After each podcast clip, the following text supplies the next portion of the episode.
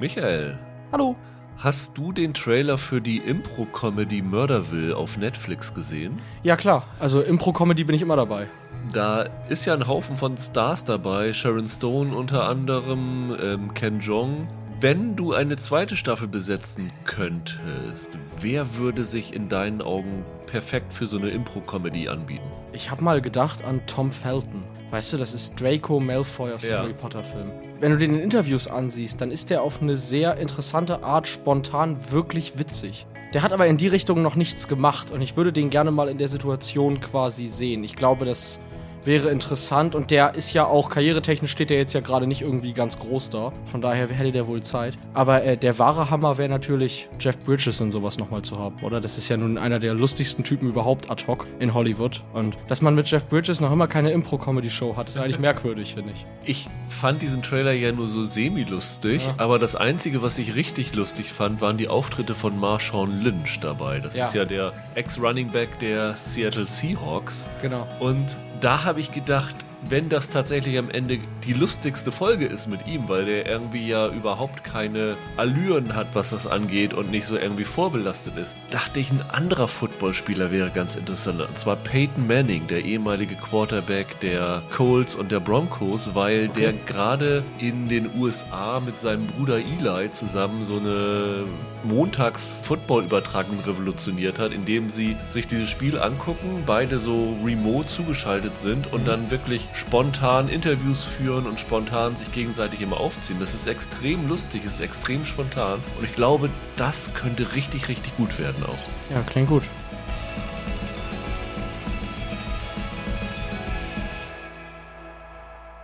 Hallo und herzlich willkommen zu einer neuen Ausgabe von Serienweise. Mein Name ist Rüdiger Meier und ich begrüße heute mal wieder ganz herzlich Michael Hille. Hallo.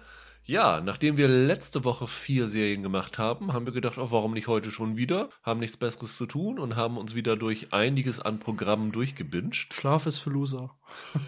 Genau. Und haben heute 4 neue Serien im Angebot, also tatsächlich auch neue Serien, alles Neustarts. Von auch 4 verschiedenen Anbietern, ne? 4 verschiedene Anbieter, also wir decken heute Netflix, wir decken heute Magenta TV seit langem mal wieder, Stars Play und das klassische Fernsehen oder gar nicht so klassisch, weil es eher Pay-TV ist. Ja. Nämlich, wir sprechen über The Woman in the House Across the Street from the Girl in the Window mit Kristen Bell bei Netflix. Das war Serie 1 für alle, die jetzt irritiert sind. Genau. Dann sprechen wir über die Magenta-Serie Time, die ursprünglich bei der BBC gelaufen ist, dann über die Stars Play-Serie Station 11 und zum guten Schluss über die Serie Superman und Lois, die mittlerweile, was ist das, die 4., 5. Superman-Serie, die es gibt, wenn man alle zusammenzählt? Es ist, glaube ich, auch, das spielt ja auch in diesem Arrow-Universum, da ist es, glaube ich, auch schon die 8. Superhelden-Serie oder so. Also, ja, ist irre.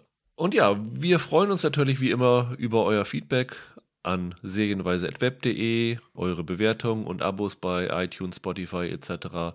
Und ja, wollen dann gleich mal loslegen, Michael, mit The Woman in the House Across the Street from the Girl in the Window. Ich habe es mal versucht abzukürzen, aber Twith That's Fit ist auch nicht gerade eingängiger, ne? Nee, wie nennen wir das denn ab jetzt? Einfach die Kristen Bell-Serie. Wir nennen es einfach The Woman in the House. The Woman in the House, okay. So sollte es doch auch mal heißen, ne? Und dann haben sie doch den ganzen Klauderlatsch hinten dran gehangen. Meine ich. Stimmt, richtig. Ja, warum auch immer. Ich weiß gar nicht, gab es The Woman in the House schon mal als anderen Titel? Es gibt The Woman in the Window. Genau. Aber nicht The Woman in the House, meine ich. Ich glaube, es soll vielleicht auch so ein bisschen signalisieren, dass das vielleicht nicht 100% ernst gemeint ist. Nee, ich glaube auch, das ist so ein Parodietitel. Ja. Denn die Serie ist zumindest inszeniert, komplett, alle 8 Folgen, die wir auch alle gesehen haben, der Michael, von Michael Lehmann, der Ende der 80er Jahre mit dem Film Heathers sehr bekannt geworden ist. Das war ja nur so eine ganz, ganz böse, schwarze Komödie mit Winona Ryder und Christian Slater damals. Er hat danach noch gedreht Hudson Hawk, dieser Einbruchsspaß mit Bruce Willis, der nicht so ganz mein Ding gewesen ist, und 40 Days and 40 Nights mit Josh Hartnett. Also nach seinem Debüt Heathers ist es leider ziemlich schnell bergab gegangen mit ihm.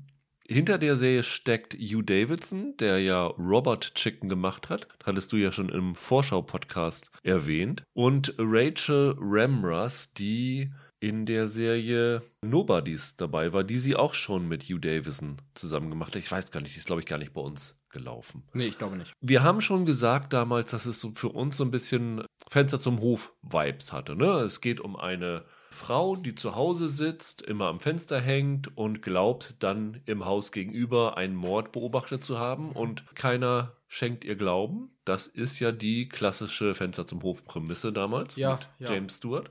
Hier ist es halt Kristen Bell in der James Stewart-Position, die ein ziemlich heftiges Alkohol- und Pillenproblem hat aufgrund eines traumatischen Ereignisses in ihrer Vergangenheit, das relativ schnell offenbart wird, wir aber vielleicht trotzdem nicht erwähnen sollten. Muss man nicht, ne? Es ist halt etwas passiert, es hängt auch mit Regen zusammen, also sobald es regnet, bekommt sie eine Panikattacke, irgendwas ist da Traumatisches vorgefallen und sie wirft sich halt immer Pillen ein, schenkt sich ein Glas Wein ein, wobei dieses Glas im Grunde genommen eine Flasche ist, die komplett in das Glas entleert wird und fantasiert dann am Fenster. Und dann zieht irgendwann ein sehr attraktiver Nachbar ein, Neil, gespielt von Tom Riley, mit dem sie erstmal so ein bisschen anbändelt. Ihre Spezialität ist, Kasserolen zu machen und die allen möglichen Leuten zu schenken in einem unglaublichen Maß an Töpfen, die immer wieder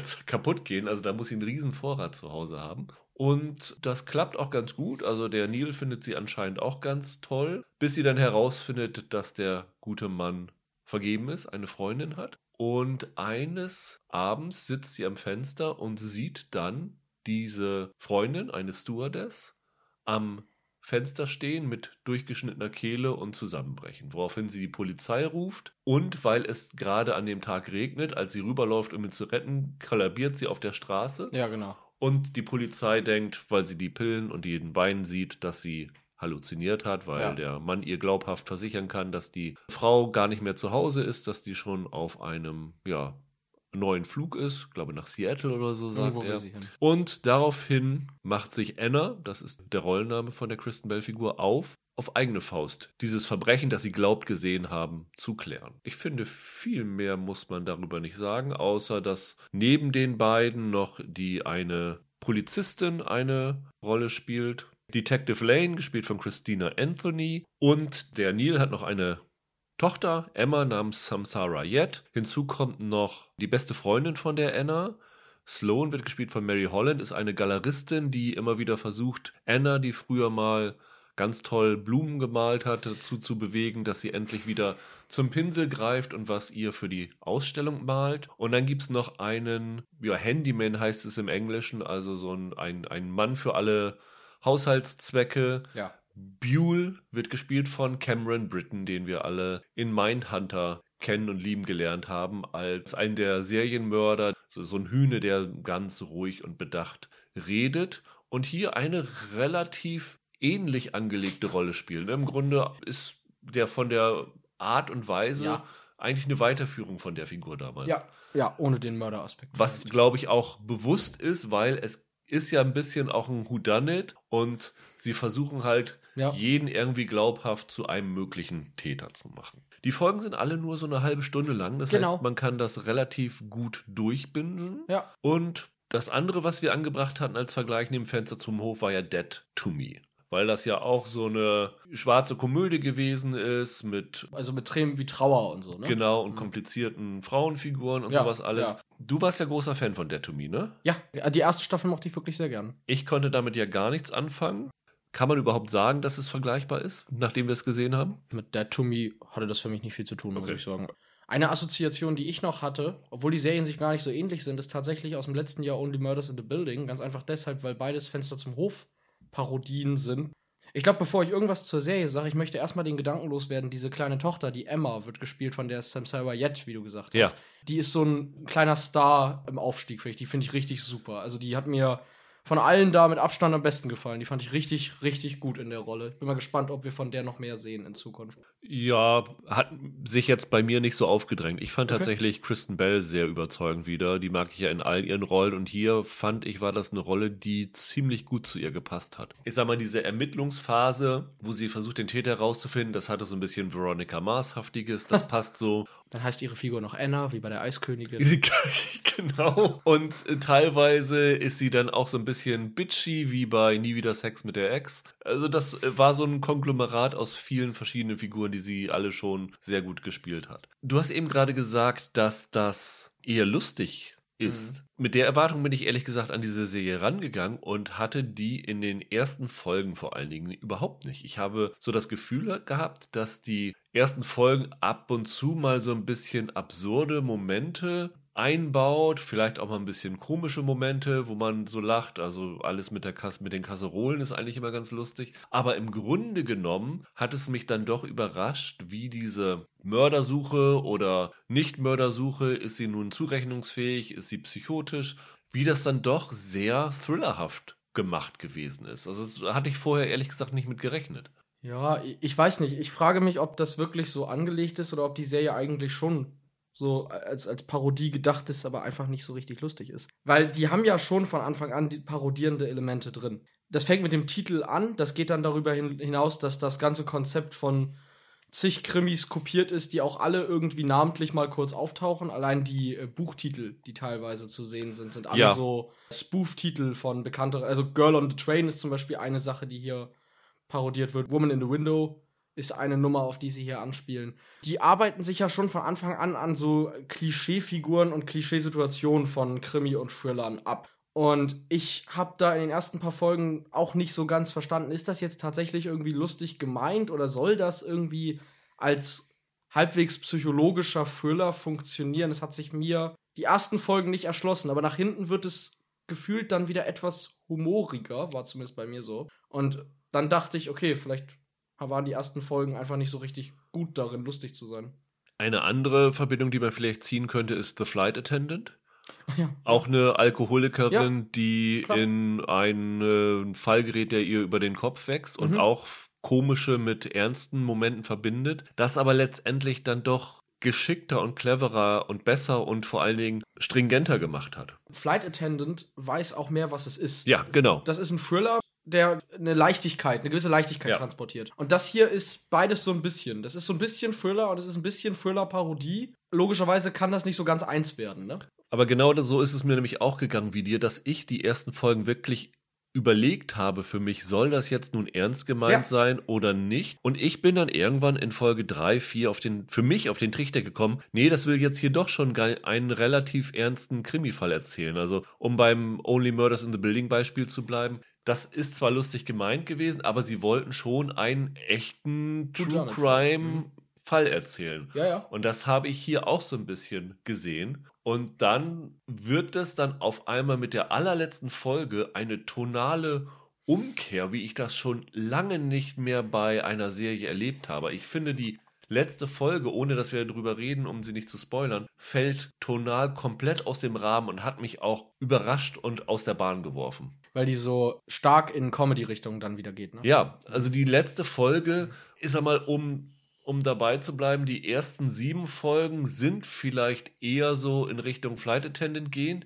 Und die letzte Folge ist im Grunde genommen hier dieser Kathleen Turner-Film, Serial Mom. Okay. So ein bisschen völlig überdrehte Action-Szenen und wilde Wendungen und Auflösungen. Und man kann jetzt, wenn man positiv sein will, sagen, dass die Serie mit den ersten 7 Folgen langsam auf diesen Punkt hinarbeitet, um sozusagen damit das kulminieren zu lassen, was vorher aufgebaut ist, nämlich, dass man sich irgendwie lustig machen will über diese ganzen Fenster zum Hof-Geschichten oder so. Mhm. Aber dadurch, dass das so extrem sich von dem anderen unterscheidet, bin ich wirklich von dieser letzten Folge total schockiert gewesen im Grunde genommen. Also bei mir hat sich seit dieser Ryan-Murphy-Serie Hollywood mit der letzten Folge einer Serie nicht mehr eine Serie so in ihrem Ansehen verändert. Also ich fand die ersten 7 Folgen jetzt nicht überragend, aber ich fand, die konnte man gut durchbingen. Ich hatte da durchaus meine Freude an einigen Figuren, hatte auch ein paar schöne Wendungen da gesehen und hatte meinen Spaß. Und dann kommt dieses Schluss und ich dachte, was ihr jetzt hier macht, ruiniert mir jetzt diese ganze Serie. Und das fand ich wirklich sehr, sehr schade.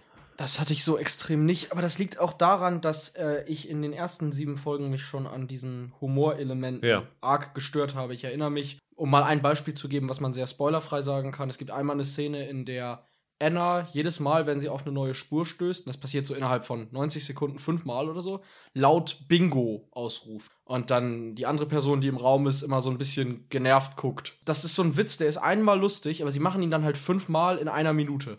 Und dann sitzt du da und denkst, ach komm Leute, get on with it. Das geht hier nur 30 Minuten, ihr müsst es nicht auch noch in die Länge ziehen. Ich fand auch spätestens ab Folge 4 oder 5, als ich auch gedacht habe, okay, vielleicht versuchen sie tatsächlich eine halbwegs ernste Thriller-Geschichte zu erzählen. Die Geschichte, die sie da erzählen, mal unabhängig von der Auflösung, die ist so papierdünn, dass du sie in 90 Minuten erzählen kannst und nicht in 4 Stunden erzählen musst. Von daher hat die letzte Folge mir das jetzt vielleicht nicht super kaputt gemacht, weil ich von vornherein nicht viel damit anfangen konnte. Mir hat sogar Kristen Bell hier nicht so dolle gefallen, aber ich glaube, das liegt auch daran, dass die Rolle für mich nicht so viel hergibt. Ich finde, das ist eine Note-Figur eigentlich. Die verlässt diese Figur nicht und da ist nicht viel Entwicklung drin. Deswegen, ich sag mal so, die letzte Folge hatte vielleicht für mich sogar noch den positiven Effekt, dass sie mich wenigstens ein bisschen überrascht hat, weil das, was die da machen, vom Parodiegedanken her, die machen sich ja so ein bisschen darüber lustig, mal nicht gespoilert gesagt, wie absurd viele dieser Filme enden. Also wie absurd viele dieser Wendungen konstruiert sind. Das ist ja so ein bisschen der Gag dabei. Und das ist zumindest von der Überlegung her nicht ganz so blöde. Die Umsetzung ist nicht dolle. Aber genau das ist ja, ich habe eben von Serial Mom erwähnt. Mhm. Das hat ja Serial Mom damals John Waters in Filmform auch schon gemacht. Und hat am Ende, das macht die Serie hier auch, nochmal einen Twist gebracht, das in diesem Fall bei der Netflix-Serie sogar dafür sorgen könnte, dass man hier eine zweite Staffel dann vielleicht macht. Das Problem ist nur bei dem John Waters-Film, war das eine weiterführende Unterwanderung dieses ganzen Genres, eine Satirisierung von dem Ganzen. Ja, ist richtig. Ich glaube, hier ist das tatsächlich eher so gedacht, wenn die Serie ein Erfolg ist, dann hängen wir da noch mal was dran. Und das wirkt dann doch ein bisschen zu kalkuliert. Ganz klar. Ich möchte davon auch ehrlich gesagt nicht unbedingt eine zweite Staffel sehen. Wie gesagt, weil das war für mich unterm Strich nichts. Aber du hast schon recht. Also für die paar interessanten Ansätze, die sie haben, ist es dann auch zu wenig weit gedacht und zu sehr diese Netflix-Maschinerie. Wenn es gut läuft, können wir da noch weiter drehen. Fandst du irgendeinen der Schauspieler jetzt außer Kristen Bell so richtig gut? Ich fand diesen Tom Riley ziemlich blass, ehrlich gesagt. Total. Mary Holland gab mir ehrlich gesagt auch nichts. Also Cameron Britton fand ich ziemlich klasse wieder, weil man tatsächlich, und das haben sie wirklich ganz, ganz geschickt gemacht, weil du hast da automatisch, wenn du Mindhunter gesehen hast, diese Assoziation und du denkst die ganze Zeit, na, ist der nicht doch irgendwie böse und du weißt es nicht und die Serie legt da geschickt auch wieder Finden und nimmt sie wieder weg und sowas alles und der macht das ziemlich perfekt. Ich fand, im Endeffekt war seine Rolle eigentlich noch zu klein. Die hätte man gerne größer machen können. Ich habe, ehrlich gesagt, erst in Folge 6 oder 7 gemerkt, dass das Cameron Britton ist. Man sieht den immer so ein bisschen von Weitem und denkt, der sieht ja ein bisschen aus wie Cameron Britton. Und ich habe ehrlich gesagt auch auf die Titelnamen jetzt nicht immer geachtet. Und dann ist mir erst aufgefallen, ach, das ist Cameron Britton. Und dann hat es bei mir Klick gemacht. Oh, soll der vielleicht noch eine Täterverdacht auf ihn gelenkt werden und sowas alles? Ja, es ist ein bisschen kompliziert. Und man muss aber sagen, wirklich, allen, die das gucken, passt auf. Da könnte es durchaus sein, dass mit der letzten Folge eure Meinung sich über diese Serie komplett ändert, beziehungsweise dass man danach vielleicht sogar noch die Serie nochmal gucken möchte, um zu sehen, ob man sie vorher falsch gelesen hat. Das ist, wenn ich jetzt die Zeit hätte, würde ich das tatsächlich nochmal machen, weil dann würde sie vielleicht für mich in einem anderen Licht erscheinen, wenn ich sie von vornherein so ein bisschen als mehr Satire interpretiert hätte. Das ist vielleicht auch ein Problem von mir gewesen. Gottes Willen, ich möchte das wirklich nicht nochmal gucken. Also ich habe mir mal eine Nummer aufgeschrieben. Ich habe heute schon gesehen, dass in einigen Kritiken das auch zitiert wird. Es gibt ja so ein Voice-Over-Element in der Serie. Ja. Und die sind absichtlich extrem verklausuliert und sehr drüber über das Maß. Und Kristen Bell setzt einmal zu einer Rede an, da erklärt sie darüber, dass man versuchen muss, die Dinge zu ergründen. Und am Grund ist dann ein weiterer Grund. Und wenn man erstmal an dem Grund ist, dann kommt noch ein weiterer Grund. Das war so symptomatisch für das Humorproblem für mich mit dieser Serie. Ich finde, etwas, was in den Originalen, die sie da parodieren, schon albern ist, einfach noch eine Minute länger zu strecken, macht es nicht irgendwie clever. Es ist einfach nervig. Ich fand das zahnlos und anstrengend zu gucken. Du sagst Voice-Over von Kristen Bell die ganze Zeit. Also sie ist die Erzählerin der Geschichte, aber du hinterfragst die ganze Zeit, ist sie eine zuverlässige Erzählerin oder nicht? Weil es gibt so Elemente in der Serie, ich weiß nicht, ob dir das aufgefallen ist. Sie geht auf einen Friedhof und da besucht sie ein Grab. Und auf dem Grabstein, ich glaube, sie ist dreimal da, steht bei jedem Mal eine andere Grabinschrift. Und da habe ich mir schon gedacht, soll das so ein bisschen zeigen, dass wir nicht glauben sollen, was sie erzählt, weil sie so immer wieder abweicht von dem, was wahr ist, dass im Grunde genommen alles unwahr sein kann. Also das ist tatsächlich was ich sehr früh gedacht habe, und dann war ich tatsächlich ein bisschen überrascht und enttäuscht, dass das gar nicht konsequent weitergeführt wird mit der unzuverlässigen Erzählerin. Das fand ich ein bisschen ein Versäumnis. Das wirkte auch wie so eine halb gedachte Parodie auf Film-Noir-Elemente. Ich finde halt wirklich, weil ich sie ja nun auch negativer sehe als du, bei dieser Serie kommen halt im schlimmsten Fall die zwei schlechtesten Sachen zusammen, die passieren kann. Du hast halt einerseits eine Komödie, die eigentlich nicht wirklich lustig ist und die so ein bisschen zahnlos ist, und auf der anderen Seite hast du einen Thriller, der viel zu lang ist und auch nicht so richtig Sinn ergibt in sich, sondern den du halt als 90 Minuten Tatort hättest verfilmen können. Ich weiß nicht, für wen das jetzt gemacht ist, und würde jedem raten, sich einfach lieber nochmal Only Murders in the Building oder Flight Attendant anzugucken. Eine Sache, die mich vielleicht auch ein bisschen auf die falsche Spur geführt hat, ist ja diese Backstory von ihr. Also dieses traumatische Ereignis in ihrer Vergangenheit, das dazu geführt hat, dass sie nicht mehr mit ihrem Mann von damals zusammen ist. Das fand ich irgendwie sehr, sehr seltsam, weil es hatte Elemente auch, wo du denkst, ja, das ist irgendwie alles überhaupt nicht ernst gemeint, aber andererseits haben sie das auch genutzt, um irgendwie dieser Figur mehr Tiefe zu geben. Und in dem Moment, wo du das nutzt, nimmt man das eigentlich noch viel mehr ernst. Und das zieht einem so ein bisschen über und den Boden unter den Füßen weg, wenn du nicht genau weißt, was dahinter steckt. Die Hintergrundgeschichte von der Anna ist total bekloppt, ehrlich gesagt. Das Problem an der Stelle ist, selbst wenn sie es in irgendeiner Form lustig meinen oder nicht ganz ernst nehmen würden, das, was da passiert ist, ist einfach zu sehr in die eine Richtung drehend, als dass ich danach jemals wieder ganz in die Comedy zurückfinde. Das Problem ist, du musst, wenn du Komödie und Thriller oder ernste Stoffe mixt, dann musst du eine Form finden, in der du ernste Elemente benutzt, die nicht zu ernst sind, damit du immer diese Leichtigkeit zurückfinden kannst. Das haben die hier komplett verpasst. Das ist wahrscheinlich das Bescheuertste, was du überhaupt machen kannst, so eine Form von Trauma zu nehmen. Ich könnte dir wahrscheinlich locker 1000 bessere Ideen aufzählen, warum die Kristen Bell Probleme mit Regen hat, als das, was sie da tatsächlich machen. Das ist der größte Fehlgriff des Jahres bisher. Das auf jeden Fall, ja. Das würde ich auch sagen, weil, also wie gesagt, ich hatte dann 3 Stunden eine ganz gute Zeit und am Ende dachte ich, warum hast du jetzt hier irgendwelche Zeit investiert, weil das so bekloppt gewesen ist. Und ich sag mal, wenn du es schon vorher langweilig findest, klar, dann ist dieses Ärgernis am Ende nicht so groß. Mhm. Aber tatsächlich, wenn du die Serie ernst genommen hast am Anfang und sie gut gefunden hast, so ein bisschen hat, glaube ich, Michael Lehmann das verlernt, was er früher mal da gut gemacht hatte. Oder wenn man Heathers heute sieht, ist es auch nicht mehr so böse und nicht mehr so gut. Müsste man nochmal checken. Vielleicht gucke ich mir den mal an. Ja. Dann lass uns zu unserer zweiten Serie kommen, Michael. Time. Seit Donnerstag bei Magenta verfügbar. Es sind nur 3 Folgen, à 60 Minuten, also typische BBC-Menge, muss man sagen. Das ist immer was uns grundsätzlich erfreut, wenn wir nicht zu viel Zeit investieren müssen. Ja, für uns ist das gut. Peter Jackson denkt sich, mach doch gleich einen Film daraus. Es würde für ihn, glaube ich, nicht reichen, 180 Minuten. Für ihn noch ein Kurzfilm. Es ist ein Gefängnisdrama mit 2 wirklich hochkarätigen britischen Schauspielern, die, glaube ich, von niemandem ob ihrer Qualität angezweifelt werden, aber trotzdem so den richtigen Superdurchbruch bisher nicht gehabt haben. Also sie sind wirklich viel beschäftigte Schauspieler, aber so diese super Mega-Rolle, die sie irgendwie total an die Spitze gebracht hat, waren da nicht mehr. Das sind so typische britische Charakterköpfe, ne? Die Awards gewinnen die auch nicht, ne? Das ist ja auch noch so ein Ding bei denen. Das eine ist Sean Bean, den kennt ihr daher, dass er überall stirbt, wo er mitspielt. Lange Zeit, bis er irgendwann gesagt hat, das will er nicht mehr machen. Game of Thrones und Herr der Ringe. Und der andere ist Stephen Graham, den wir zuletzt bei einer anderen Magenta-Serie hatten, nämlich The Northwater. Da hat er den Kapitän gespielt. Ja. Und das ist wirklich ein herausragender Schauspieler. Den kannst bzw. musst du auf markige Rollen besetzen. Ja. Der kann kein Jedermann sein. Und sie sind hier auf unterschiedlichen Seiten von Gefängnisgittern. Nämlich Sean Bean spielt Mark Copton, einen Lehrer, der im Suff einen Radfahrer totgefahren hat und dafür 4 Jahre ins Gefängnis wandert. Genau. Und in diesem Gefängnis ist Eric McNally, gespielt von Stephen Graham, einer der Wärter.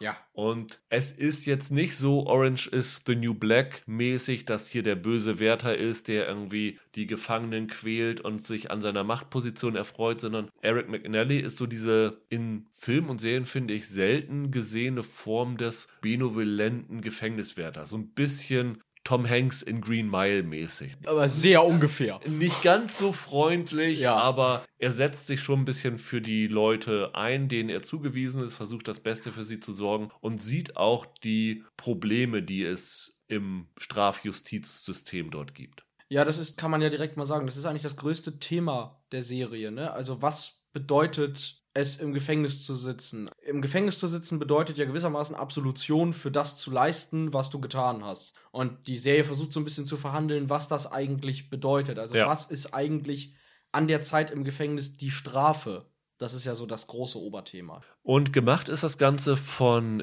Jimmy McGovern, ein exzellenter britischer Autor, der unter anderem für alle Fälle Fitz gemacht hat, ist wahrscheinlich sein in Deutschland bekanntestes Werk. Und der ist auf die Idee schon in den 80er Jahren gekommen zu der Serie. Also die Serie steckt schon 40 Jahre in ihm, als er damals in Gefängnissen Schreibkurse für Gefangene gemacht hat. Ja. Und dieses System da kennengelernt hat und schon relativ schnell festgestellt hat, dass das, was wir dort machen, eigentlich nicht so funktioniert in dem Sinne, wie es funktionieren soll. Ja.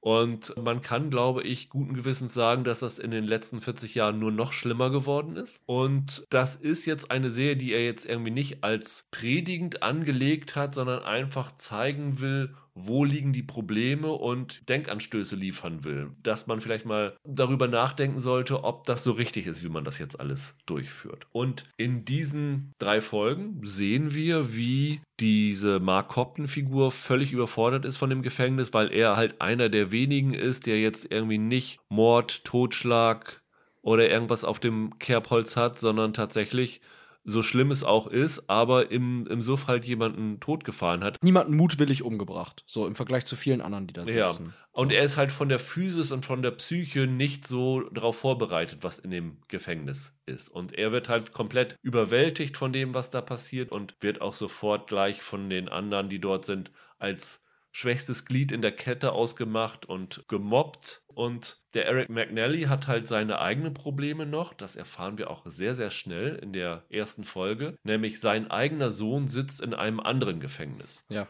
Und ein anderer Gefangener sagt ihm, hey, ich weiß, dass dein Sohn im Knast ist und wir haben hier Connections und wenn du nicht tust, was wir wollen, dann wird es deinem Sohn ganz, ganz übel gehen. Und versuchen ihn sozusagen zu erpressen, dass er irgendwelche Drecksarbeit für sie erledigt. Und dann verfolgen wir über die 3 Folgen den Ablauf in dem Gefängnis über den Zeitraum der Gefängnisstrafe von dem Mark Copton. Ich habe diese Serie gerade eben, kurz bevor wir aufgenommen haben, zu Ende geguckt. Ich habe alle 3 Folgen schnell geschaut. Und mich hat die Serie wirklich tief getroffen. Also ich fand, die war herausragend gespielt, deswegen auch sehr emotional. Ich fand die exzellent. Und ich glaube, du hast vorhin schon angedeutet, dass es dir nicht so ging, Michael. Warum nicht? Ich fand das auch gut gespielt. Ich finde, Sean Bean war vielleicht selten so gut bisher in seiner Karriere. Ich glaube, insgesamt, so doof das jetzt klingt, ist mir das als 3-stündige Geschichte ein bisschen zu banal gewesen. Was meine ich damit? Ich meine damit einerseits, dass diese Konflikte, in denen die beiden Hauptfiguren sind, für mich, so doof das klingt, am Anfang nicht hart genug waren. Ich hätte mir mit dem sozialkritischen Gedanken, den diese Serie verfolgt, irgendwie vorgestellt, dass das schlimmer eskaliert von Beginn an. Ich fand es irgendwie ein bisschen merkwürdig. Ich hatte das Gefühl du sagtest jetzt, der hat die Serie 40 Jahre in sich und wir haben mittlerweile sowas wie Oz gehabt und dagegen, finde ich jetzt, war das hier fast ein bisschen harmlos am Anfang. Ich schütte dir gleich ein bisschen heißes Wasser mit Zucker da drin ins Gesicht. Ja, nee, aber mal ehrlich, so Gefängnisdramen, da gibt es so viele aus den letzten Jahren, ob nun als Serie oder Film. Und ich finde nicht, dass das hier jetzt einen richtig neuen Aspekt dabei hat, der jetzt irgendwie auf eine Art fesselnd ist, wie ich es nicht woanders schon gesehen habe. Aber diese Gefängnisdramen, die man normalerweise sieht, Orange is the New Black, Oz, in Teilen auch vielleicht Prison Break, konzentrieren sich ja eher darauf, was in Gefängnissen passiert und weniger auf das System drumrum, das Ganze. Und das hier ist ja eher so eine Draufsicht auf das Strafrechtssystem in Großbritannien, was da die Probleme sind von dem Ganzen. Und die verschiedenen Aspekte, die diese Serie anreißt, finde ich schon extrem gut. Und ich fand auch das inhaltlich ziemlich überraschend. Also wir erfahren dann mit den Folgen immer wieder mal, wofür einige Leute in diesem Gefängnis einsitzen und was der Grund dafür ist. Und das sind teilweise völlig banale Gründe, teilweise sind es wirklich herzzerreißende Gründe gewesen. Und letztendlich gehst du wirklich aus dieser Serie raus und hast das Gefühl, das funktioniert so nicht. Und die Serie macht eigentlich in den 3 Folgen genau das, was sie will. Und ich finde nicht, dass man das mehr auswalzen müsste, um noch, keine Ahnung, wieder hier die Aria oder was weiß ich für Gruppierungen zu zeigen, die es halt in jedem Knast gibt. Das hast du hier ja nicht, ne? Hier hast du jetzt nicht irgendwie die Gruppe A gegen die Gruppe B. Das bleibt sehr, sehr nah an den Figuren dran. Was die Serie für mich so extrem erfolgreich macht, ist, dass ich bei anderen Gefängnisserien immer das Gefühl habe, sie zeigen mir ein bisschen auch abschreckend, was einem droht, wenn man ins Gefängnis kommt. Man wird verprügelt, man wird vergewaltigt. Was diese Serie hier macht, was ich bei vielen anderen Gefängnisserien nicht sehe, ist, dass sie zeigt, was das Gefängnis aus einem Menschen macht. Das heißt, nicht die physischen Auswirkungen, sondern die psychischen Auswirkungen. Und dadurch auch genau aufzeigt, das, was jetzt in Gefängnissen passiert, führt eigentlich nur dazu, dass diese Menschen am Ende noch verkorkster rauskommen, wie sie reingegangen sind. Und ich finde, das macht die Serie perfekt. Und Sean Bean und Stephen Graham sollten für wirklich jeden TV-Preis, der möglich ist, dafür nominiert werden. Also für mich hat das, was Jimmy McGovern in Interviews gesagt hat, was er mit der Serie machen wollte, komplett funktioniert. Ich weiß auch keine bessere Lösung, ehrlich gesagt, weil einerseits ist es natürlich auch völlig absurd, jemanden, der betrunken einen umbringt, straffrei davonkommen zu lassen. Ja, ist richtig. Aber das, was dort in Gefängnissen abgeht, ist ja auch nicht der Sinn der Sache. Da müssen sich Leute, die besser dafür bezahlt werden, die da auch sich besser mit auskennen, sich vielleicht mal Gedanken machen, wie sowas anders funktionieren kann. Und ich finde das so als Serie, die darauf aufmerksam macht, fand ich wirklich exzellent. Ich weiß nicht, ich glaube, mir war das dafür einfach auch, weil wir halt wir haben halt hauptsächlich diese Drinsicht im Gefängnis und was der Bean erlebt und was der Graham erlebt. Ich glaube, für das Anliegen, was die haben, hätten sie für mich mehr Folgen gebraucht und da ein bisschen eine komplexere Komplettsicht als das, was sie da machen. Ich meine, die Essenz der Serie ist, das wird irgendwann einmal so in einem Satz gesagt, du bist nicht im Gefängnis, um bestraft zu werden, sondern dass du im Gefängnis bist, ist die Strafe. Ja. Das ist so die Moral der Serie. Das ist auch alles richtig und gut gezeigt und ich finde so man kann das fast Passionsgeschichte nennen, ne? Weil das ja wirklich so ein Leidensweg ist, den die da bestreiten. Als das, finde ich, ist das einigermaßen effektiv, aber jetzt diese größere sozialkritische Dimension, ich muss ehrlich sagen, dafür ist es mir zu wenig. Das sind alles so Gedankenansätze, die dir mitgeben und die du dann selber weiter verfolgen kannst. Aber ich finde, da wird nichts mal so richtig bis zum Ende ausbuchstabiert. Also da bräuchte ich mehr drumherum als nur diese, am Ende sind es 3 Stunden da im Gefängnis. Das ist mir tatsächlich ein bisschen zu wenig. Also ich sehe das tatsächlich ein bisschen anders. Was mir zum Beispiel auch extrem gut gefallen hat, ist, dass du zwar diese Sean Bean-Figur als jemanden siehst, der bereit ist, für seine Taten zu büßen und er ist ja wirklich verfolgt von Albträumen von dieser Nacht und so. Er wird diese Erinnerungen an diesen Vorfall nicht los. Also er ist ja sozusagen in der inneren Hölle gefangen. Aber die Serie macht nicht den Fehler, ihn irgendwie als Opfer zu zeigen. Sie zeigt auch schon, was das mit den Menschen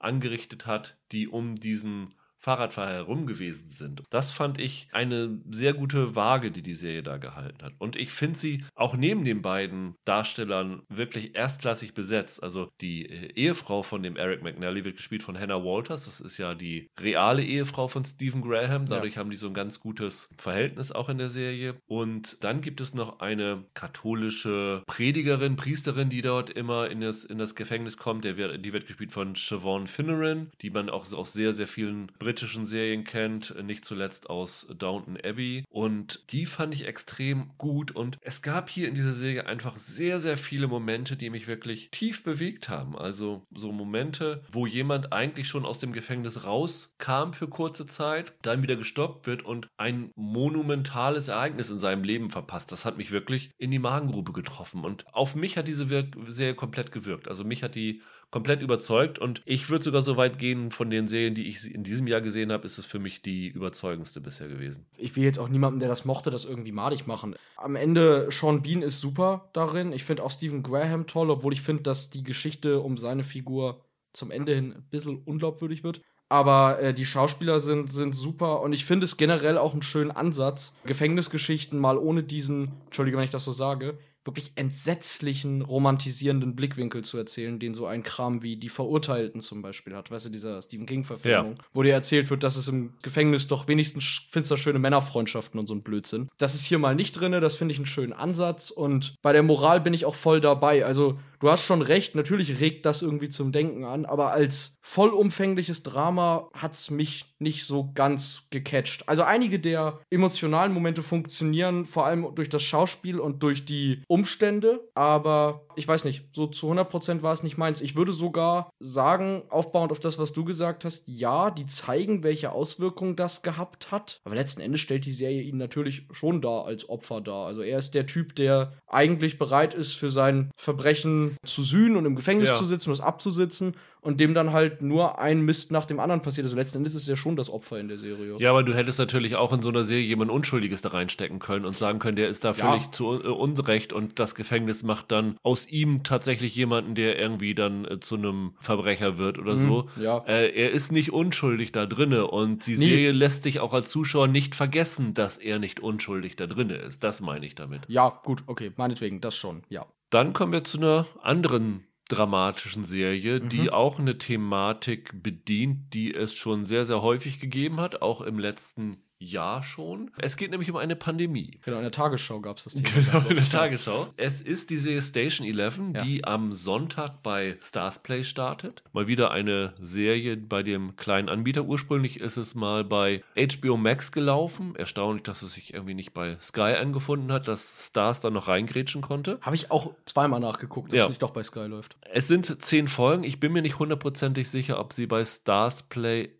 alle auf einmal verfügbar sind. Ab und zu gehen sie mal dazu über und haben wöchentliche Folgen gemacht. Wir haben gesehen, was hast du gesehen, Michael? Ich habe alle gesehen. Du hast alle 10 gesehen, guck mal, bist du weiter. Ich habe nur tatsächlich die 5 gesehen, die offiziell als Screener verfügbar waren und hatte auch leider nicht mehr Zeit, noch weiter zu schauen. Und ja, es basiert auf einem sehr gefeierten Roman von Emily St. John Mandel. Yes. Der Roman hieß auch Station 11. Und die titelgebende Station 11 ist nicht irgendwie ein Bahnhof oder irgend sowas, sondern es handelt sich da um eine Graphic Novel, die in dieser Welt existiert. Ein Comic, der aber tatsächlich nur in 2 Exemplaren vorliegt und so ein bisschen eines der verbindenden Elemente zwischen vielen der Figuren ist. Das andere verbindende Element ist ein Schauspieler namens Arthur Leander, der gespielt wird von Gael García Bernal, der in der ersten Folge mit einem Herzinfarkt auf der Theaterbühne in Chicago zusammenbricht und stirbt. Und eigentlich alle Figuren, denen wir hier in dieser Serie folgen, haben eine Verbindung zu diesem Arthur. Eine Figur ist zum Beispiel Kirsten, ein junges Mädchen, das mit ihm auf der Bühne gestanden hat, wird als junge Frau gespielt von Matilda Lawler, wird dort in diesem Chaos auf der Bühne dann von einem Mann aufgelesen, Jivan, gespielt von Himesh Patel, der im Zuschauerraum saß, versuchen wollte, den Schauspieler zu retten, ohne dass er irgendwie Erste Hilfe konnte. Er hat nur gesehen, dass das nicht zum Schauspiel gehörte, dass er da umgefallen ist. Und dieses junge Mädchen wollte er nach Hause bringen, zu ihren Eltern. Und gerade zu dieser Zeit bricht dann halt diese Pandemie richtig in den USA los. Eine Pandemie, die eine rasante Verbreitungsgeschwindigkeit hat und auch eine unglaubliche Tödlichkeit. Also letztendlich, ich weiß gar nicht, ob es 100% gesagt wird, ich meine aber 1% der Weltbevölkerung hat es noch überlebt, so ungefähr. Also ich glaube, dass es auf dem Rückentext des Buches ganz explizit so steht, Und in Anführungsstrichen der Vorteil von diesem Virus ist halt, dass es so schnell die Leute dahin rafft, dass es nach einer gewissen Zeit verflüchtigt. Also wenn es keine Wirte mehr gibt, kann es sich halt nicht weiter vermehren. Und nach einer gewissen Zeit ist es dann halt wieder möglich, in die Welt hinauszugehen, sagen wir mal so. Für diejenigen, die es geschafft haben, sich in dieser Akutphase irgendwo zu verbarrikadieren, mit allen Luftquellen abdichten und sowas alles. Und dann sehen wir, wie diese Kirsten, mittlerweile als junge Frau, gespielt von Mackenzie Davis, zu einer umherziehenden Schauspieltruppe gehört, die Shakespeare-Stücke in den kleinen verbliebenen Orten rund um den Lake Michigan herum aufführen. Genau. Und wir lernen im Verlauf der weiteren Folgen noch andere Figuren kennen. Also die ehemaligen Ehefrauen von dem Arthur spielen eine Rolle. Der beste Freund von dem Arthur, Clark Thompson, der gespielt wird von David Wilmot. Also alle so ein bisschen, die im Umfeld von dem Ganzen sind. Und die letzte Figur, die ich vielleicht nennen würde, ist noch, dass die Kirsten auf ihrer Reise einem sehr mysteriösen Fremden begegnet, der sich, glaube ich, selber als Prophet bezeichnet, ja. Oder bezeichnet ihn anderen so? Nee, er sich selbst. Der ist eine sehr mysteriöse Figur, hat auf einem Ort alle Kinder zum Beispiel entführt und irgendwas geht mit diesem Typen vor und das ist halt so ein bisschen der Antagonist in dieser Geschichte, kann man so sagen. Ja. Ich fange mal, bevor wir auf die Serie zu sprechen kommen, damit an, Michael. Eine Serie über eine Pandemie, nachdem wir schon im letzten Jahr Why the Last Man unter anderem hatten, das dann ja auch sehr schnell wieder abgesetzt worden ist. Hattest du Bock drauf? Ja, aber gar nicht des Pandemie-Themas wegen, sondern als die rauskamen in den USA, da gab es so ein paar Kritiken, die haben das gleich mit Leftovers verglichen. Ja. Und das ergab halt auch Sinn. Gut, bei Leftovers stirbt halt 1% der Weltbevölkerung, hier ist noch einer übrig, aber vom Prinzip her geht es in beiden Serien darum, wie die Menschen nach so einer schlimmen Katastrophe damit umgehen. Und der Showrunner Patrick Somerville war im Writers Room von The Leftovers. Ja. Also da ist auch noch eine Verbindung dazu da, ja. Dementsprechend hatte ich da schon Lust drauf. Ja, das Pandemie-Thema ist so ein Upturner irgendwie, aber am Ende erstaunlicherweise so richtig auf diese Pandemie selber geht die Serie gar nicht ein, sondern mehr auf das davor und das danach. Aber ich glaube, was für ein Virus das jetzt war, erfährt man auch nie so richtig, oder? Ich meine, es wird als Flu irgendwann bezeichnet. Genau. Wir haben sie auf Englisch gesehen, also es ist eine Grippe, ja. Ja, aber mehr, ich glaube, so richtig drauf eingehen tun sie ja gar nicht. Von daher war es quasi okay. Also, da hätte auch eine Zombie-Apokalypse ausbrechen können. Ja. Du kriegst es nicht so richtig mit. Das hat mich dann auch sehr gereizt. Also, diese Struktur dieser Serie ist ja schon sehr, sehr ungewöhnlich, weil du zum einen sehr viel in der Zeit hin und her springst. Also, es sind dann Aspekte, teilweise, glaube ich, 7 Jahre vor diesem Tag Null, wo diese Pandemie ausbricht, bis 20 Jahre danach. Also eine riesen Zeitspanne, wo wir immer hin und her springen. Und tatsächlich ist es auch so, dass, zumindest soweit wie ich es geguckt habe, alle 2 Folgen tatsächlich auch der Fokus sich ändert auf verschiedene Figuren. Also diese ersten 2 Folgen sind schon sehr auf diese Kirsten und diesen Givon zugeschnitten. Und dann geht es um die eine Ex-Frau von dem Arthur, die dann ja auch die Erstellerin dieses Station 11 Comics ist, das dann die Kirsten von dem Arthur später bekommen hat. Dann geht es um den besten Freund, um diesen Clark, der ja seine eigene Mini-Zivilisation aufbaut und sowas alles. Also das ist sehr, sehr kompliziert erzählt. Ja, und die machen halt das, was The Leftovers gerne gemacht hat. Also die drehen ganze Folgen um eigentlich irrelevante Figuren oder um Figuren, die auch danach gar nicht mehr wichtig sein müssen. Das hat man ja über Leftovers immer gesagt. Das war eine der letzten Serien, die noch diese Kunst der Einzelfolgen beherrscht hat im Binge-Zeitalter. Und das versucht Station 11 auch auf jeden Fall. Und wie du sagst, es ist komplex, weil das Figurenkarussell ist groß und zeitlich muss man sich auch immer merken, wo sind wir gerade und wer kann wen treffen, in welchem Stadium. Und nachdem ich mich so ein bisschen dran gewöhnt hatte, muss ich sagen, war ich doch sehr, sehr angetan von dieser Serie. Und da sind wir wieder bei dem gleichen Punkt wie bei Time. Du warst hier auch wieder nicht so angetan von. Warum nicht? Weil deine Erwartungen aufgrund dieses Leftovers-Vergleichs zu hoch waren? Nö, glaube ich gar nicht. Nicht so angetan ist fast noch übertrieben. Mich hat das tatsächlich ziemlich genervt. Was? Ich fand das ziemlich nervig. Ich glaube, ich kenne keine postapokalyptische Geschichte, bei der ich mich so wenig in die Figuren hineinversetzen konnte. Also das sind alles irgendwie komische Menschen, bei denen ich mich die ganze Zeit frage, warum tun die, was die tun? Ich hatte wirklich ganz große Probleme damit, mich darauf einzulassen. Also die große Prämisse dieser Serie ist, dass das Thema der Serie ist Adaption. Das ist eine Adaption von einem Roman und es geht um am Anfang um diese Theatertruppe, die Shakespeare adaptiert und so ein Kram. Und am Ende geht's in der Serie, wenn man das als Gesamtwerk sieht, darum zu versuchen, Hoffnung in einer so zerstörten Welt zu finden. Genau. Und die Hoffnung versuchen sie, einige dieser Leute in der Kunst zu finden. Nee, sorry, kaufe ich denen nicht ab. Kaufe ich nicht, dass wenn da nur noch so wenig Menschen rumsitzen, dass die da am Ende lächelnd sich irgendeine Theateraufführung von König Lear angucken. Du glaubst also, nach einer Apokalypse verhält man sich so wie bei Walking Dead? Nee. Also, das ist halt das andere Beispiel. Also, das fand ich ja hier gerade so erfrischend, dass du jetzt nicht das hast, was in fast allen postapokalyptischen Stoffen sind, dass gesagt wird, hier ist eine Katastrophe und die holt das Schlimmste aus dem Menschen heraus. Ja. Also bei Walking Dead sind das wirklich Schlimme nicht die Zombies, die die Gehirne auffressen, ja, sondern die Menschen. Ja, ist richtig. Bei Klar. Mad Max fallen sich die Menschen gegenseitig in irgendwelche Kriege und sowas alles. Ja. Waterworld von mir aus auch. Und hier hast du es tatsächlich mit einer Serie zu tun, die eben nicht das macht, sondern tatsächlich an das Gute im Menschen im Grunde genommen glaubt. Also da sind fast nur Figuren da, die wir im Fokus haben, die nichts Böses im Schilde haben, die wirklich daran glauben, dass man eine Welt neu aufbauen kann. Zum einen ist es in dieser Zeit eine unglaublich wichtige und gute Botschaft, anders als halt Walking Dead und Co. Und zum anderen finde ich es halt total erfrischend. Und ich bin in diese Serie gegangen und habe gedacht, ich will nichts über eine Pandemie sehen, das zieht mich total runter, das macht mich depressiv. Überhaupt nicht. Ich bin aus dieser Serie rausgegangen und dachte, wow, das ist irgendwie erbaulich, was ich hier sehe. Ging mir fast ein bisschen anders.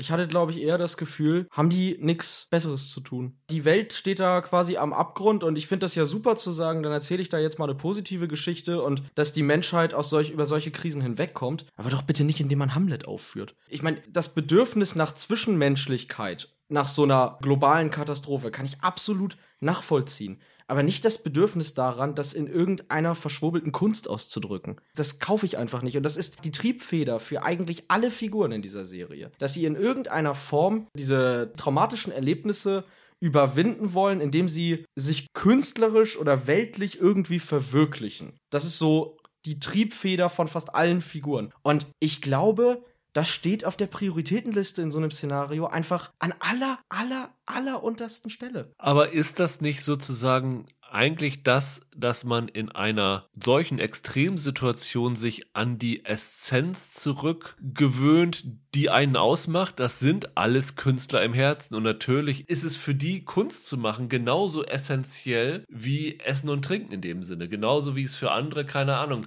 essentiell ist, in so einer Phase ihren Sport durchzuführen, weil es sie glücklich macht. Und wir haben es nun hier mit einem kleinen Aspekt von den Überlebenden zu tun und erzählen dann doch irgendwie nicht, und das ist ja eigentlich auch das Schöne, nicht diese große apokalyptische Geschichte, sondern konzentrieren uns auf ein paar Figuren, die halt in dieser Welt sind und irgendwie eine bessere Welt machen wollen. Finde ich total super. Kann ich jetzt natürlich auch nicht final beantworten, aber ich hab's den Figuren nicht geglaubt, dass es für die jetzt das Tollste auf der Welt ist, jetzt irgendwelche Bilder zu malen und eine Theateraufführung zu planen. Ich finde auch, es dieser Antagonist, den du ansprichst, wie die Serie mit dem umgeht, ist wahnsinnig merkwürdig. Gut, du hast es jetzt ja nicht gesehen. Genau, aber kann ich noch nicht zu sagen. Wie sie das am Ende auflösen, finde ich dermaßen dämlich. Also natürlich ist die ganze Idee der Serie, ist eine apokalyptische Geschichte so zu erzählen, dass du den Humanismus predigst und dass du sagst, die Menschen kommen über sowas hinweg. Aber nicht so. The Leftovers hat das auch erzählt. Die haben zwar erst mit dem Leid angefangen, aber das ist ja zum Ende auch eine lebensbejahende Serie geworden. Aber die ist halbwegs realistisch in ihrem Szenario gewesen.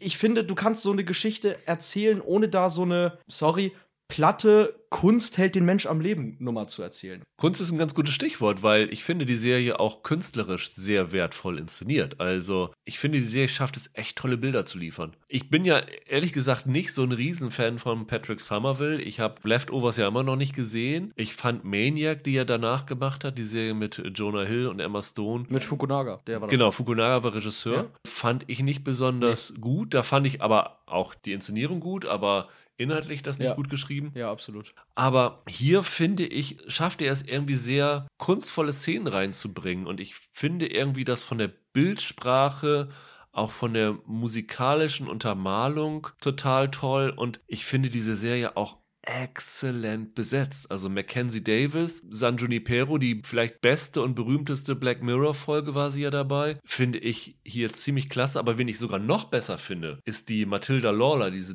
junge Kirsten spielt, die dann halt bei diesem Giveon aufwächst. Und als das losging, geht so eine Zerbrechlichkeit und dann wird sie aber relativ schnell so eine harte Figur, also sogar noch als junges Mädchen. Und ich finde, die bringt diesen Wandel super rüber. Dann taucht dann irgendwann hier Enrico Colantoni, der Keith Mars aus Veronica Mars, auf in einer sehr amüsanten Doppelrolle, zumindest amüsant soweit wie ich es gesehen habe. Laurie Petty spielt die Co-Gründerin von dieser Shakespeare Company, die da umherzieht. David Cross ist der andere, der das damals gegründet hat. Also auch bekannte Namen in den Nebenrollen. Und ich freue mich ehrlich gesagt drauf, die weiteren 5 Folgen noch zu sehen, weil ich bin gerne in dieser Welt und das ist was, was ich vorher nicht erwartet hätte. Ja, super. Ich finde, die Serie hat ja quasi mehrere Welten, ne? Also dadurch, dass sie ja zeitlich so ein bisschen durcheinander ist. Und es gibt ja die Szenen im Davor. Die finde ich gerade so im Kontrast auch ziemlich klasse gemacht. Also da hast du dann auf einmal Kinderlachen, du hast klingelnde Handys und so weiter. Also diese ganzen Alltagsgeräusche, die in dieser Serie auf einmal gar nicht mehr alltäglich wirken. Das bekommen die gut hin, das ist auch atmosphärisch schön gelöst. Die Übergänge sind auch super, gerade in den ersten Folgen, wenn du den L-Train siehst und dann bleibt er an der Haltestelle stehen und dann gibt es eine Überblende, wie es dann sozusagen 20 Jahre später, nachdem diese Apokalypse war, aussieht, wo alles grün zugewachsen ist. Und da haben sie in den ersten, vor allem in der ersten Folge, sehr, sehr viele Szenen, wo sie das so zeigen. Das fand ich wirklich begeistern, dass das so ein toller Übergang gewesen ist. Ich weiß gar nicht, ob sie das alles mit CGI gemacht haben oder das alles in Camera gemacht worden ist, aber das sah unglaublich gut aus. Wir sind dann ja nicht nur in Chicago, wir sind dann ja noch in Malaysia. In der dritten Folge, wo wir die erste Ex-Frau von dem Arthur begleiten auf einem Business-Meeting, gerade als dort das Virus zuschlägt. Wir sind auf einem Flughafen, wo es dann irgendwie so eine Terminal-Geschichte irgendwie gibt. Das ist so eine Serie, wo ich tatsächlich nach jeder Folge keine Ahnung hatte, wo mich die nächste Folge hinführen wird. Sei es Location, sei es in der Zeit. Und das finde ich eigentlich ganz schön, wenn eine Serie mal so richtig unberechenbar ist. Und das hat für mich auch noch ein bisschen den Reiz ausgemacht. Ja, die dritte Folge ist auch die mit Abstand beste. Die ist wirklich sehr gelungen, finde ich. Also die dritte Episode ist wirklich ein Hingucker in vielerlei Hinsicht. Ja. Du hast es auch richtig gesagt. Ich finde auch, das, wie sagt man im Englischen so schön, Production Value ist sehr hoch. Aber auch da wieder, mir ist es vielleicht ein bisschen zu artsy. Nicht nur inhaltlich, sondern auch visuell. Das muss natürlich auch. Wenn du von Künstlern erzählst, musst du das natürlich auch künstlerisch machen. Aber ja, ich glaube wirklich, vielleicht ohne diese Pandemie, in der wir jetzt gerade leben, vielleicht hätte es mir ohne sogar besser gefallen. Ich meine, wir leben jetzt in einer Welt, in der seit 2 Jahren künstlerische Berufe als nicht systemrelevant bezeichnet werden und gucken jetzt eine Serie in einer Pandemie, die 95.000 Mal schlimmer ist als unsere und erfahren, dass für diese Menschen Kunst alles ist, sozusagen. Also das ist im Kontrast zu unserer jetzigen Situation schon sehr gewaltig, die Spannweite, die das hat. Und mir kam es ein wenig so vor, und ich möchte da jetzt niemandem Unrecht tun, das Buch ist da ja auch sehr, sehr anders, habe ich gelesen. Das scheint ja wirklich von den Serienautoren so zu sein, dieser Fokus. In vielen Aspekten ist es verändert worden, ja. Ja, es kam mir wirklich so vor, als wenn hier halt Künstler eine Serie darüber schreiben, was Menschen nach so einer Pandemie wohl tun würden. Und aus deren Bubble heraus ist für die natürlich klar, die flüchten sich in die Kunst. Das ist ja ganz logisch. Und für mich dachte ich mir die ganze Zeit, habt ihr keine anderen Sorgen auf der Welt als das jetzt? Ich hab's ja bis zum Ende geguckt, also irgendwas war da ja auch mal zwischendurch ganz gut. Und ich finde, dass gerade, was du gesagt hast, alle Schauspieler einen sehr, sehr guten Job machen. Durch die Bank eigentlich. Da ist niemand, der rausfällt. Auch die Musik ist teilweise sehr schön. Von Dan Romer. Aber ich habe lange keine Dramaserie mehr gesehen, die mich so verständnislos und ehrlich gesagt dadurch halt auch sehr genervt zurückgelassen hat, weil ich immer frustriert bin an diesen Charakteren. Ich finde das so lustig irgendwie gerade, weil du bist ja eigentlich sonst derjenige von uns beiden, der dieses Arzi-Kram eigentlich gut findet und ich bin da eher mal schnell von genervt. Vorsicht, und Mr. Underground Railroad-Fan. Das stimmt. Und das dreht sich jetzt hier gerade so ein bisschen um. Ich habe ja normalerweise eher Probleme an Charaktere anzudocken, siehe White Lotus oder so und hier verstehst du sie nicht, obwohl es irgendwie ganz normale Menschen sind. Vielleicht kommst du einfach mit abgehobenen Menschen besser klar als mit normalen. Ich weiß es ja nicht. Darüber solltest du dir Gedanken machen, so oft wie ich in diesen Folgen auftauche. Aber wie gesagt, also da kommen wir hier auf keinen Nenner. Also da müsst ihr euch da draußen vielleicht, wenn ihr noch ein Starsplay-Abo habt, nochmal ein eigenes Bild von machen. Ist wirklich schade aber, dass so ein großer Titel, der ja in den USA, das muss man mal fairerweise sagen, auch ja sehr abgefeiert wird. Ja. Also dass die US-Kritikenlage ist komplett auf deiner Seite. Natürlich. Aber dass so ein großer Titel bei uns dann doch wieder so einen kleinen Release bekommt, das ist echt schade. Es ist aber immerhin ein größerer Release als bei unserer letzten Serie, nämlich wir sprechen über Superman und Lois, die bei Pro7 Fun startet. Soweit ich das recherchiert habe, ist die auch nicht irgendwie bei Join oder so verfügbar, dann, dass sie ja zur Pro7-Familie gehört. Das heißt, hier müsst ihr tatsächlich, wenn ihr ein Pay-TV-Abo habt, auf Pro7 Fun zurückgreifen. Man muss sagen, hier in Deutschland sind die Fans dieses sogenannten Arrowverse echt gebeutelt. Ja. Dazu gehören ja Arrow, Flash, Supergirl, Legends of Tomorrow, Batwoman und so weiter. Und die sind teilweise munter durch alle Streaming-Dienste verteilt oder auch irgendwo gar nicht zu finden. Und einige Serien sind komplett auf DVD erschienen, andere haben sie nach der Hälfte aufgehört. Also mir tun Fans dieses Serienuniversums echt leid, weil wenn du das alles irgendwie haben willst, kostet das richtig Geld. Gestartet ist sie gestern dort bei ProSieben Fun. Die Folgen kommen jetzt immer donnerstags im Wochenrhythmus. Wenn ihr das irgendwie empfangen könnt, dann an den Tagen. Wir haben aber trotz dieser geringen Reichweite überlegt, dass wir darüber gerne sprechen möchten. Aus einem Grund, dass Michael die ganze Staffel schon gesehen hat. Ich habe erst 2 Folgen gesehen, das heißt, ich bin nicht so drinne wie du. Aber wir teilen dann doch eine Leidenschaft für Superman-Verfilmung. Total. Nicht nur für Verfilmung. Ich bin ja mit den Superman, Spider-Man und Batman-Comics aufgewachsen, aber hauptsächlich mit Superman, weil meine Eltern fanden, dass Batman zu gruselig aussieht. Und dann durfte ich mit 6 oder so immer Superman lesen. Ich hatte auch Superman-Sachen als Kind. Also ich hatte einen Schulranzen mit Superman und Bettzeug und so. Ja, also ich bin ein kleiner Superman-Fan, ja. Ja, und ich habe den Richard-Donner-Film, ich glaube von 76 ist der? 78. Geliebt. Also das ist für mich auch heute noch ein Film, den ich immer gerne gucke. Also absolut. Ganz anders als Zack Snyders Man of Steel, was ich ein bisschen abturnt von Superman fand, muss ich sagen. Ja, der ist super, wenn du die schnelle Vorlauftaste benutzt. Aber zum Beispiel, ich fand dann in den 90ern auch Lois und Clark, die neuen Abenteuer von Superman, mit dem mittlerweile ziemlich abgestürzten Dean Cain und Terry Hatcher ganz toll. Von Desperate Housewives, oder? Von Desperate Housewives, genau. Und dann kam ja noch die Smallville-Serie, die ja auch ein sehr, sehr langes Leben hatte. Oh ja. Die zumindest am Anfang auch sehr gut gewesen ist. Und nun kommt Superman und Lois. Und ich hatte da tatsächlich noch mich überhaupt nicht vorher mit beschäftigt und habe jetzt diese ersten 1-2 Folgen gesehen und wusste nicht genau, was mich da erwartet und war dann tatsächlich sehr, sehr positiv überrascht, dass diese Geschichte, die wir aus den ganzen Superman-Filmen kennen, nämlich diese Origin-Geschichte, dass er von Krypton runterkommt, dann von den Kents aufgenommen wird, dort aufwächst, nach Metropolis geht, sich in Lois Lane verliebt und sowas alles.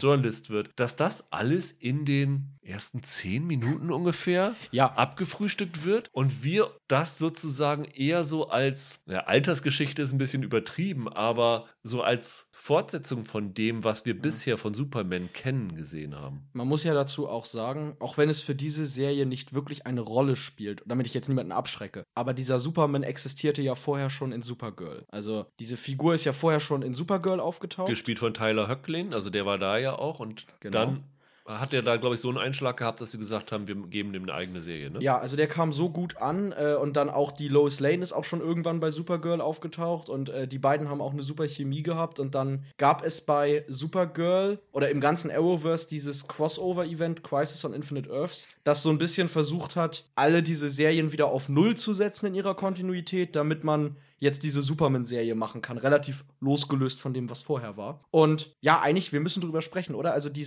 Prämisse dieser Serie ist, dass Superman mit Lois Lane mittlerweile schon verheiratet ist und ihr schon erzählt hat, dass er Superman ist. Und 2 Kinder hat, 2 Jungs. Genau, 2 pubertierende Teenager mit ihr hat und in Smallville auf der Farm seiner Mutter lebt. Genau, Jonathan und Jordan. Jonathan ist der ältere Bruder. Ja. Lustigerweise wird Jonathan gespielt von Jordan Elsas und Jordan wird gespielt von Alex Garfin. Und der Jonathan ist das Sportass, also Quarterback, Schwarm der Mädels in Metropolis und der Jordan ist eher ein bisschen zurückgezogen, eher der künstlerische Typ. Es wird auch einmal gesagt, der hat eine Social Anxiety Disorder, also der hat Angststörungen. Und vor allen Dingen wegen ihm und weil halt Superman so viel unterwegs ist, dass er so ein bisschen den Kontakt zu seinen Söhnen verloren hat, gehen sie dann nach Smallville zurück, weil der Vater ist natürlich auch schon längst gestorben, also der Jonathan Kent. Stiefvater Jonathan Kent und dann stirbt die Mutter auch noch und sie übernehmen die Farm in Smallville und gehen zurück und im Grunde genommen ist es halt die gegensätzliche Geschichte von dem, die wir immer haben, dass der Junge vom Land in die große Stadt kommt und da erstmal große Augen macht. Er ist zwar Superman, aber ist trotzdem irgendwie völlig überwältigt und jetzt ist so, dass hier in erster Linie Lois Lane aus der Stadt aufs Land geht und Fish out of water mäßig unterwegs ist. Und die beiden Jungs natürlich auch. Es gibt hier auch, das ist eines der Hauptthemen dieser Serie, es gibt den ganz interessanten Gegensatz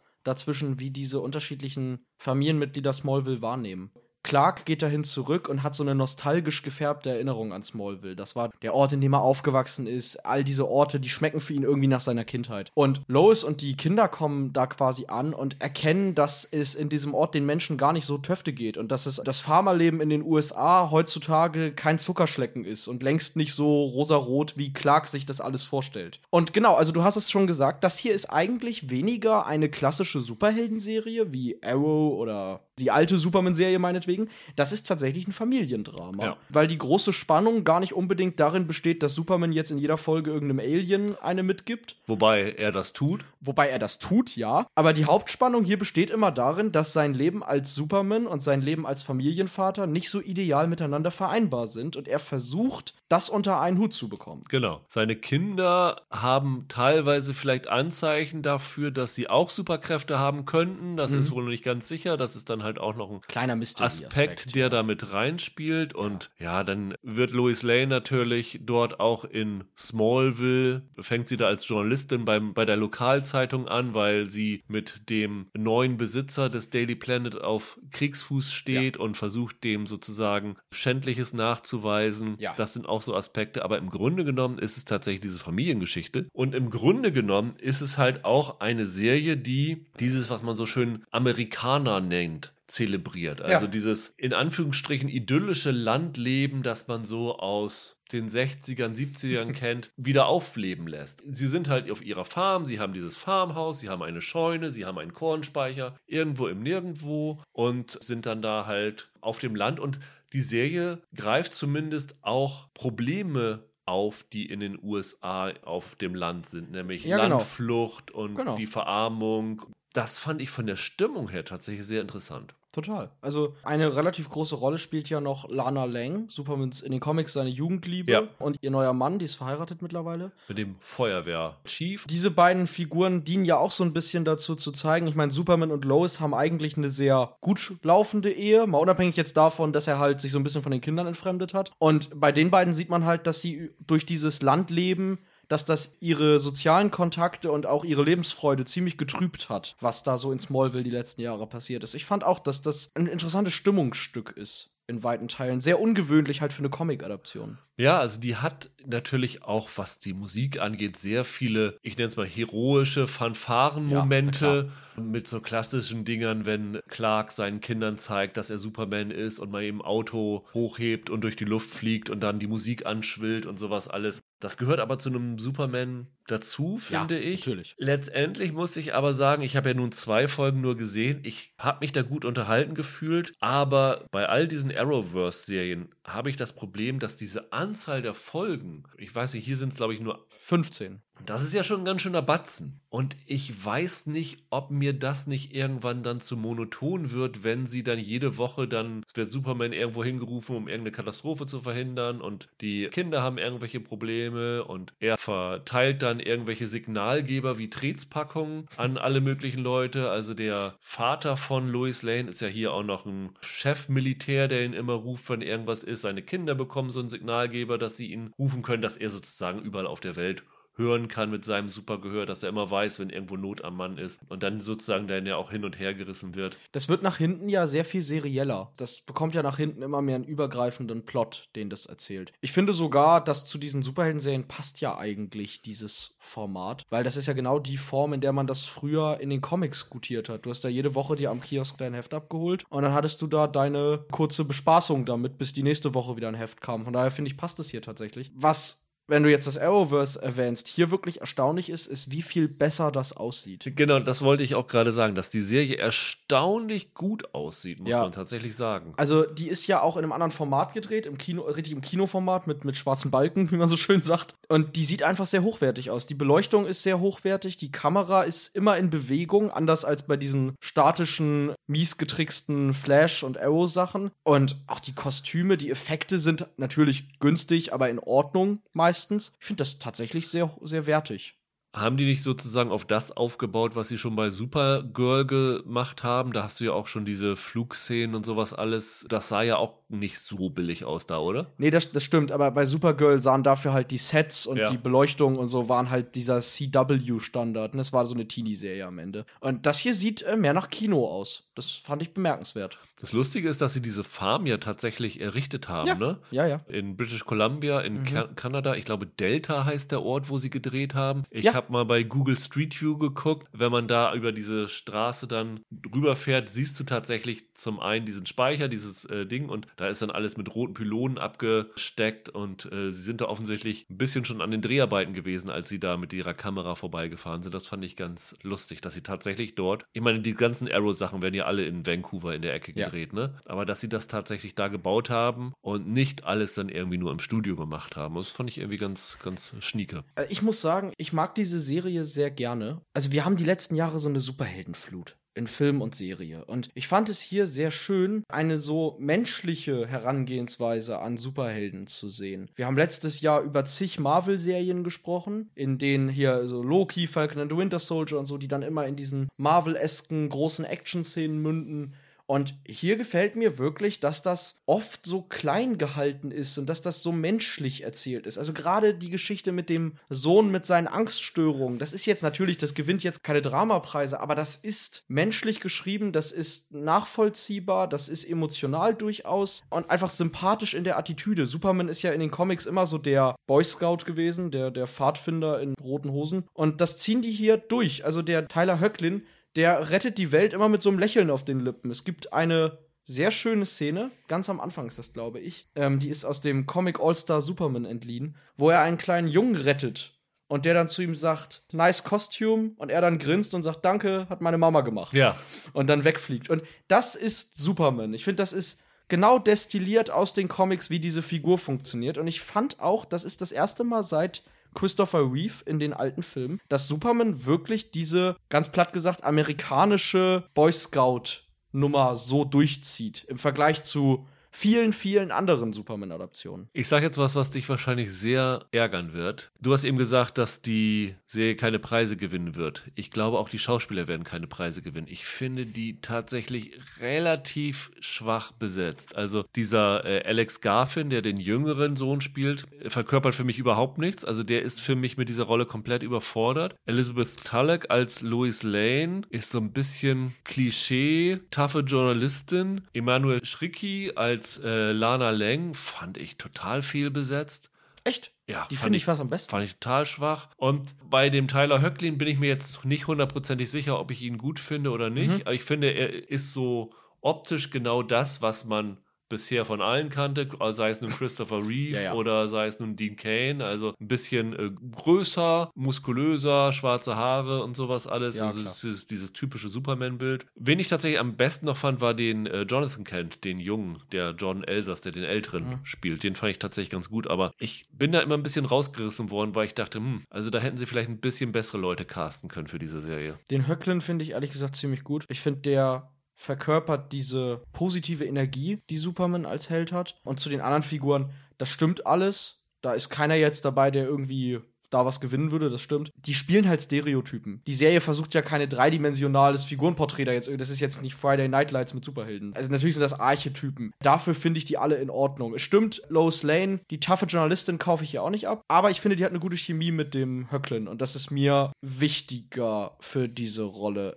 Ich kenne ja noch nun die ganze Staffel und die späteren Folgen. Ich finde, dass das nach hinten raus auf eine sehr schöne Art immer serieller wird. Also mir gefällt das richtig gut, wie sie diese verschiedenen Handlungsbögen, die sie so ganz zart anfangen, immer mehr zusammen vermengen. Und das Finale, in dem es dann tatsächlich auch richtig rumst, hätte ich gar nicht erwartet, dass die da noch so eine Actionfolge am Ende haben. Da führen die das auch zu einem hübschen Abschluss. Das endet tatsächlich ohne großen Cliffhanger, sodass man sich das als erste Staffel auch erstmal gut für sich angucken kann, bis dann vielleicht irgendwann einmal die zweite Staffel auch hierher kommt. Also mir hat das als Superman-Fan Freude gemacht und ich habe mir das gerne angesehen und ich fand, dass das in diesem Marvel einerlei und wenn du dann noch sowas hast wie The Boys und Invincible und so, dann fand ich es einfach sehr erfrischend, eine Superman-Adaption zu sehen, in der Superman nicht zynisch ist, in der das nicht alles irgendwie dekonstruiert werden muss, sondern dann wirklich eine Serie zu sehen, die charming ist und die so ein bisschen Märchen für Erwachsene erzählt. Ich muss auch sagen, die ersten beiden Folgen habe ich mit Freude geguckt. Ich glaube aber auch tatsächlich, dass dieses wöchentliche Erscheinen in diesem Fall durchaus hilfreich ist, weil ich glaube, wenn ich zumindest diese Serie am Stück gucken würde, wäre ich irgendwann total genervt und würde recht schnell aussteigen. Im Wochenrhythmus, finde ich, kann man sich das gut anschauen. Das ist ein schöner Eskapismus, es sieht gut aus, es hat eine schöne Atmosphäre und es ist eine Welt, in die man gerne 45 Minuten in der Woche abtauchen kann. Es ist jetzt für mich kein Meisterwerk. Es ist jetzt aber auch nicht so, dass man als Superman-Fan auf die Barrikaden gehen muss und sagen, oh, was habt ihr hier daraus gemacht? Das ist nicht mein Superman,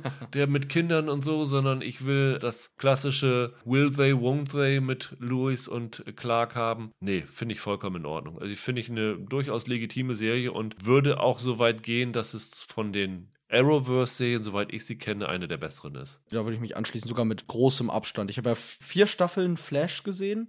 Und 2 Staffeln Supergirl und das ist Lebenszeit, die kriegst du nicht wieder. Das holst du dann mit sowas wie Superman und Lois wieder rein. Ja. Also.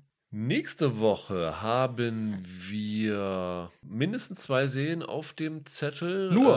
Nur 2, vielleicht kommt noch eine dritte hinzu, mal schauen. Holger wird dabei sein, du eventuell auch, Michael. Mhm. Wir werden sprechen über Pam und Tommy, die bei Disney Plus startet. Die Serie über das Sextape von Pamela Anderson und Tommy Lee, die Holger auf seiner Vorschauliste hatte. Der große Serienstoff. Genau. Und wir sprechen über die Amazon-Neuauflage von Jack Reacher. Yes. Nur Reacher. Diesmal mit einem Schauspieler, der auch so aussieht und nicht so ein abgebrochener Zwerg wie Tom Cruise ist. Da ist was dran. Ich habe noch nicht reingeguckt. Ich bin sehr gespannt, ob das dann tatsächlich auch inhaltlich besser funktioniert. Die beiden sind auf jeden Fall nächste Woche dran. Und ja, da wird es einiges drüber zu erzählen geben. Bis dahin, habt ein schönes Wochenende. Bleibt gesund. Ciao, ciao. Ciao.